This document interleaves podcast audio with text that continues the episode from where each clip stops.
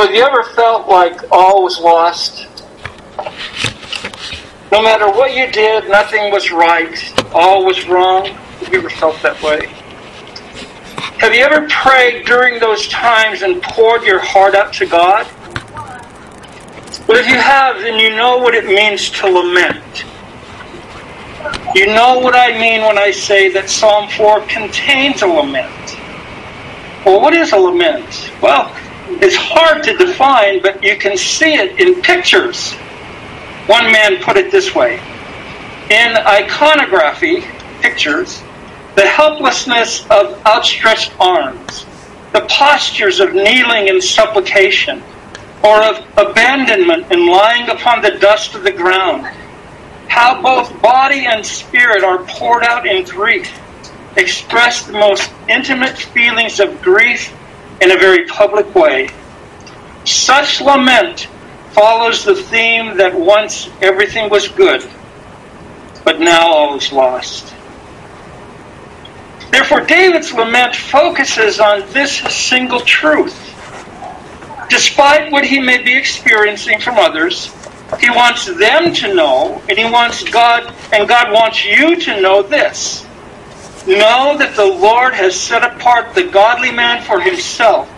The Lord hears when you call. When facing difficulties in life that cause us distress, we may begin with prayer as David did, as did our Lord Jesus. David begins, Answer me when I call, O God of my righteousness. You have relieved me in my distress. Be gracious to me and hear my prayer. I like the New Living Translation of that verse 1. It says, Answer me when I call to you, O God who declares me innocent. Free me from my troubles. Have mercy on me and hear my prayer. This translation reminds me that God declared the Lord Jesus innocent, and because of him, he declares me innocent. In this connection, we read of our Lord Jesus. While he was here on earth, he offered prayers and pleadings with a loud cry and tears to the one who could rescue him from death. And God heard his prayers because of his deep reverence for God. God heard his prayers. When going through difficult times, we are to turn to the Lord. If we are if we weep, we are to weep before him. You know, life is not easy. The conflicts we face that we're faced with every day are enough to cause grief and bring tears. They really are. Listen to the news. That'll make you cry. That's why I don't listen to it very often.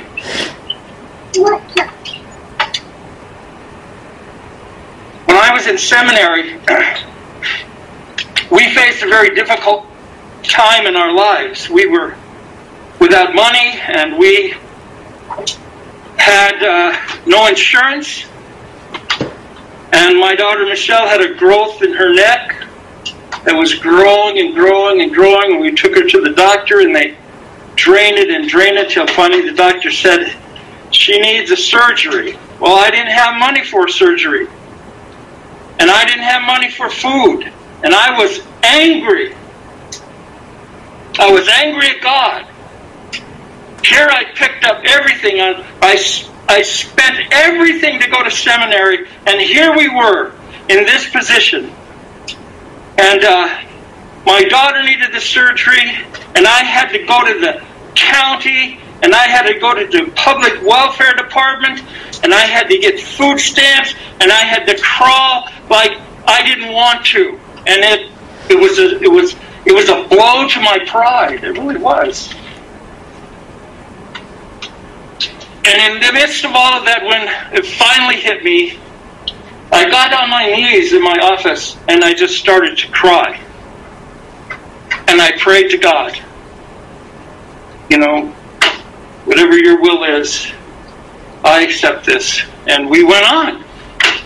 And it was hard. And my daughter had her surgery, and they removed that growth that was in there. And it was after the surgery that my doctor, that the doctor told us the surgery went well, and I was so happy that I was able to do that surgery and not hit a nerve.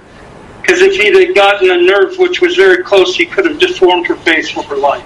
So I was real rejoicing then that I didn't know that until afterwards. But you see, I had to, God had to break me.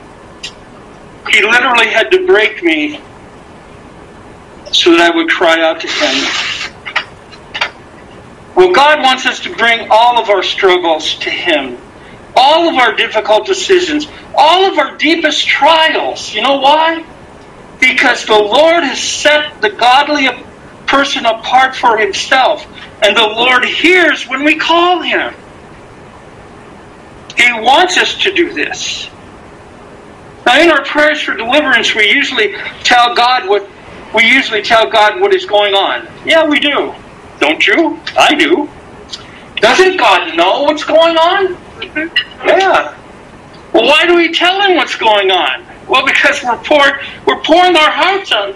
We're put like we would do to our own parents, right? They know what you're going through. You go home, you tell them. Maybe they don't know all the details, like God will know the details, but you pour your heart out to them. Well, that's what we do with God. God knows what's going on, but like David, we rehearse the details before God. Look at verses 2 and 3. Oh, men. Now I know that he's not talking to the people that are leaving him here at this time. He's talking to God. Oh men, how long shall my honor be turned to shame? How long will you love vain words and seek after lies? How long will you do that?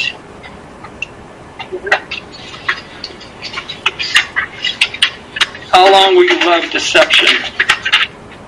David delineates his difficulty. Those he trusted and depended upon as he sought to lead the people were deserting him. That's the men he's talking about are not just normal men. The men he's talking about are high-born men. If you look at the NIV, that's how it's translated. These are the guys who are in leadership in the country. They have deserted him for, and they're leading the people astray. They were deserting him, and in doing so, they were pulling people away. So he cried out to God for relief from the distress he was experiencing.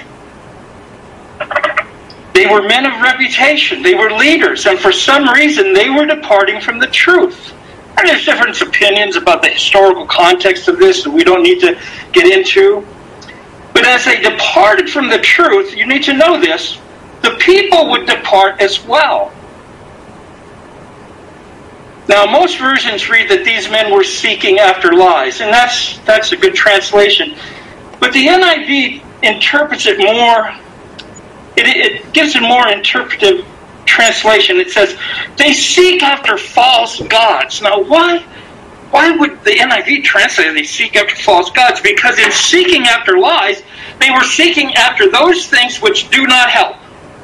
They were seeking. Uh, they were seeking for substitutes for God. And that's what they were doing. And that's what we do. They were essentially looking to other gods. Whenever people seek after lies, they seek after false gods, whether those gods are called gods or not. For example, money is not called a god.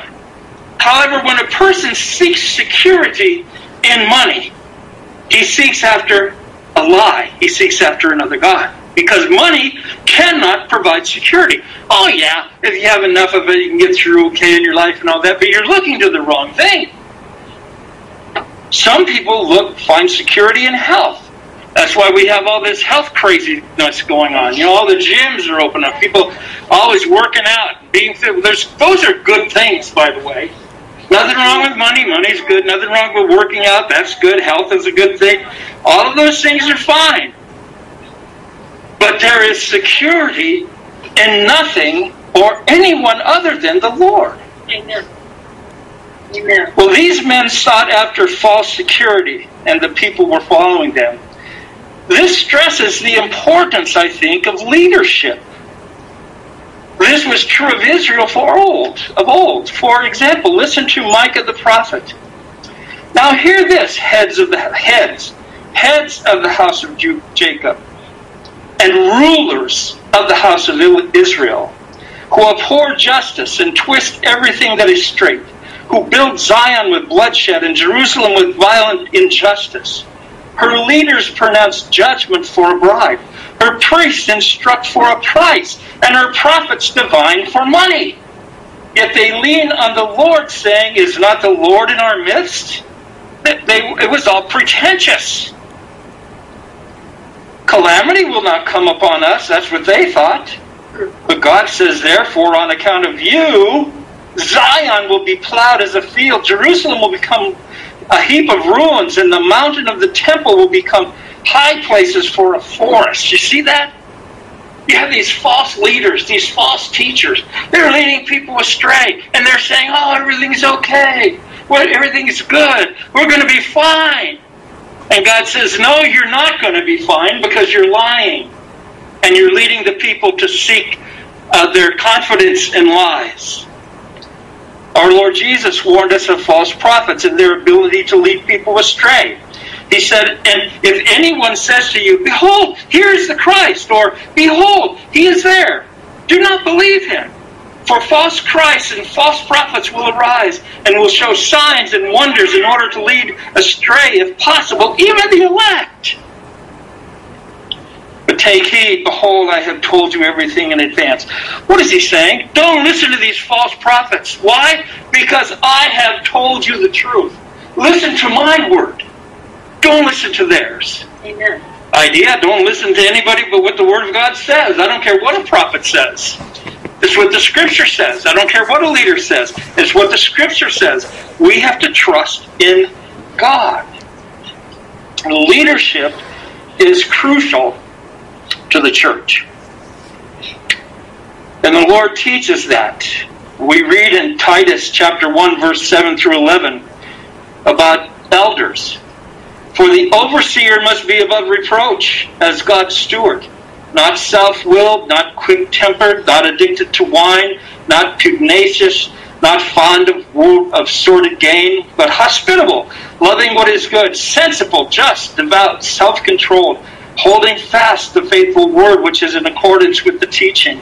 Notice that, in accordance with the teaching, the teaching that we have so that he will be able both to exhort in sound doctrine and to refute those who contradict. For there are many rebellious men, empty talkers and deceivers, especially those of the circumcision, who must be silenced because they are upsetting whole families, teaching things they should not teach for the sake of sordid gain. People are out there trying to lead people astray, trying to take the church to go in a million different directions, and people will follow them. And we have to be aware of that, and we have to be careful not to do that. David indicates that many people were questioning God's goodness. They were saying, Who will show us any good? Leadership at the time was failing. They were losing confidence in their king and in their God. There are always doubters. I know because I struggle with that. I am always crying out to the Lord. I believe, Lord, but Help me in my unbelief. Like David, we pray, lift up the light of your countenance upon us, Lord God. Why is this important for you? Well, in the near future, you will be faced with calling a new pastor. There are three approaches to calling a new pastor. First, someone in this congregation could work with me I could help them through the process. Then that man could become your new pastor. Personally, I believe that is the best approach. So, pray that God would bring somebody here that would do that. The second best approach is to bring in an intern. An intern would work with me for a year, and then, God willing, he would transition into being the pastor. During his internship, he would complete presbytery exams for licensure and ordination. But most importantly, during that year, you would get to know him. During that year, you would get to know his family. During that year, you would be able to test him, and he would be able to test you. During that year, he would work with the session and be on the session and, and be part of us and be helping us make decisions during that year. And during that year, yes, he would see our faults, just like we will see his. And during that year, he would say, well, you know what? We have faults, but let's all pull together and work through them. The least preferable way to call a new pastor is what most churches do, and most do. Get resumes, choose a few candidates, bring in a few to preach, and visit with the folks for a week or two, and then make a choice. That's the way most people call pastors. And so often, what, re, what, what results is, is grief. I know too many instances of that. So, what should we be doing as a congregation? Well, let's see, we don't have enough money to call a pastor. We don't have enough money for an intern. We don't have this, we don't have that. But what do we have? We have the Lord. So, what should we be doing? We should be praying to the Lord. Why? Because the Lord has set the godly person aside for himself, and the Lord hears us when we call. And so we should be praying for this particular issue that David is talking about in this psalm. Now, this psalm overlaps into other areas of our life, to be sure, but this is on the surface of the psalm. This is what the psalm is crying about the failure of leadership in Israel. And David is saying, Lord, help us. And that's what we need to be saying Lord, help us. Lord, help us. Lord, give us what we need. But then we notice that David's com- we notice David's composure in the midst of lament. He says in verses 4 through 8, tremble and do not sin. Meditate in your heart upon your bed and be still. Selah. Offer the sacrifices of righteousness and trust in the Lord. You have put gladness in my heart when their grain and new wine abound. Now, most of your versions are going to read um, better than, or yeah, better than their new grain and wine. Um, it's better to understand is when they're the time at the time when the grain abound, uh, there's gladness in the heart of David. In peace I will both lie down and sleep, for you alone, O Lord, make me to dwell in safety. Now, the trembling mentioned could either be trembling in fear or in anger, either one. Depends on what depends on what's going on. Either way, the idea is that though you may fear or be angry, don't sin. Trust in the Lord. Meditate on the Word of God in relation to your struggle. For example, since leadership has been mentioned, don't fret about what might or might not be. Think about what the Lord wants and trust Him to work things out. Do we need money? Yes. Then trust that He will provide. Let me give you an example. If I were to get on my knees and pray for $50,000 today, I'm not sure I have. I've never done this, but I know somebody that has. My friend David Brack in Amarillo, Texas, we were talking one day about church planning and yeah, and things like that, starting another church in this town or that town, leading Bible studies.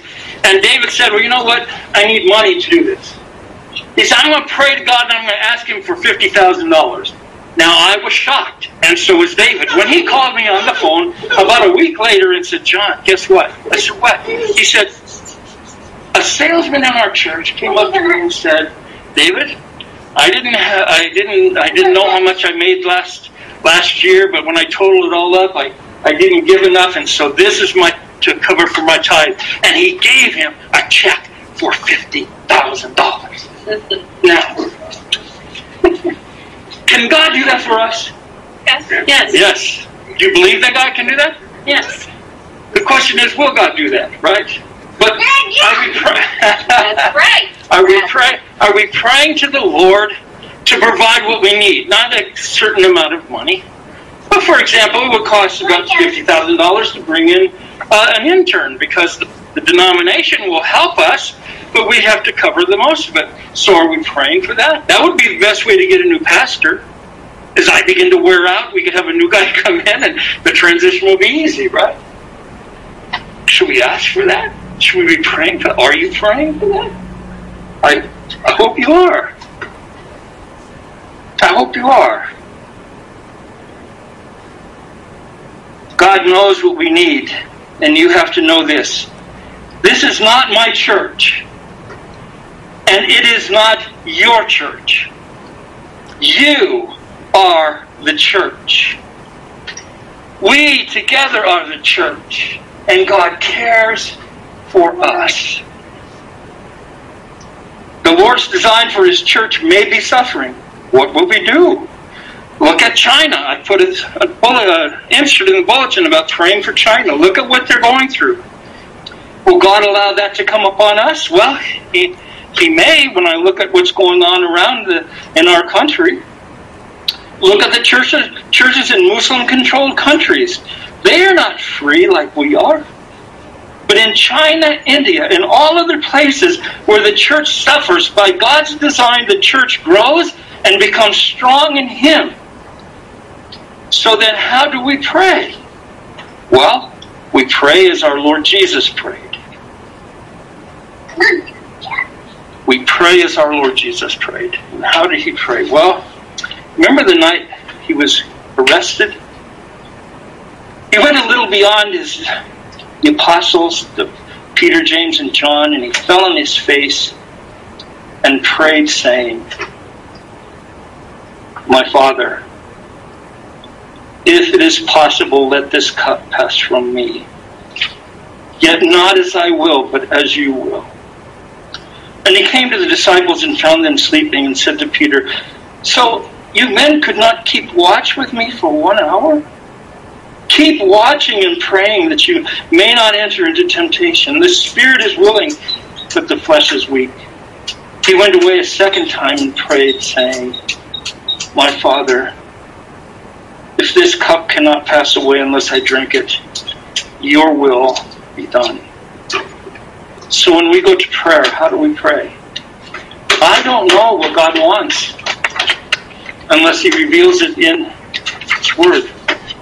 The scene that we see of Jesus praying is one of lament.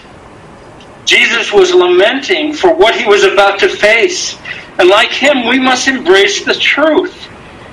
Because he was praying as David prayed, Jesus prayed, fulfilling David's David in Psalm 4. Because you see, what was happening to Jesus? The leadership had rejected him. The leadership gathered together before Pilate and said, Crucify him. The leaders stood at the cross and said, Hey, he said he was the Son of God. He trusted God. If that's true, let him get down on the cross, off the cross and prove it to us. The leaders were the one who was taunting him, and the leaders were leading the people away.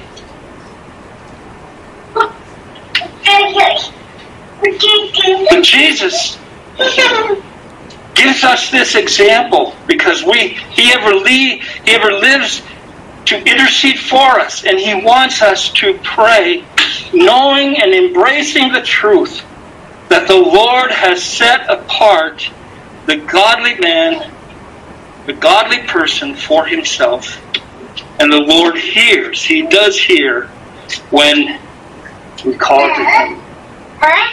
Therefore, whatever your lament may be, be it family, work, finances, church, or whatever you can, uh, whatever you struggle with, in peace both lie down and sleep, for the Lord alone makes you to dwell in safety. And he does so because he has set you apart for himself. And the Lord hears when you call him. Let's pray. Father, you alone know what you have prepared for those who love you.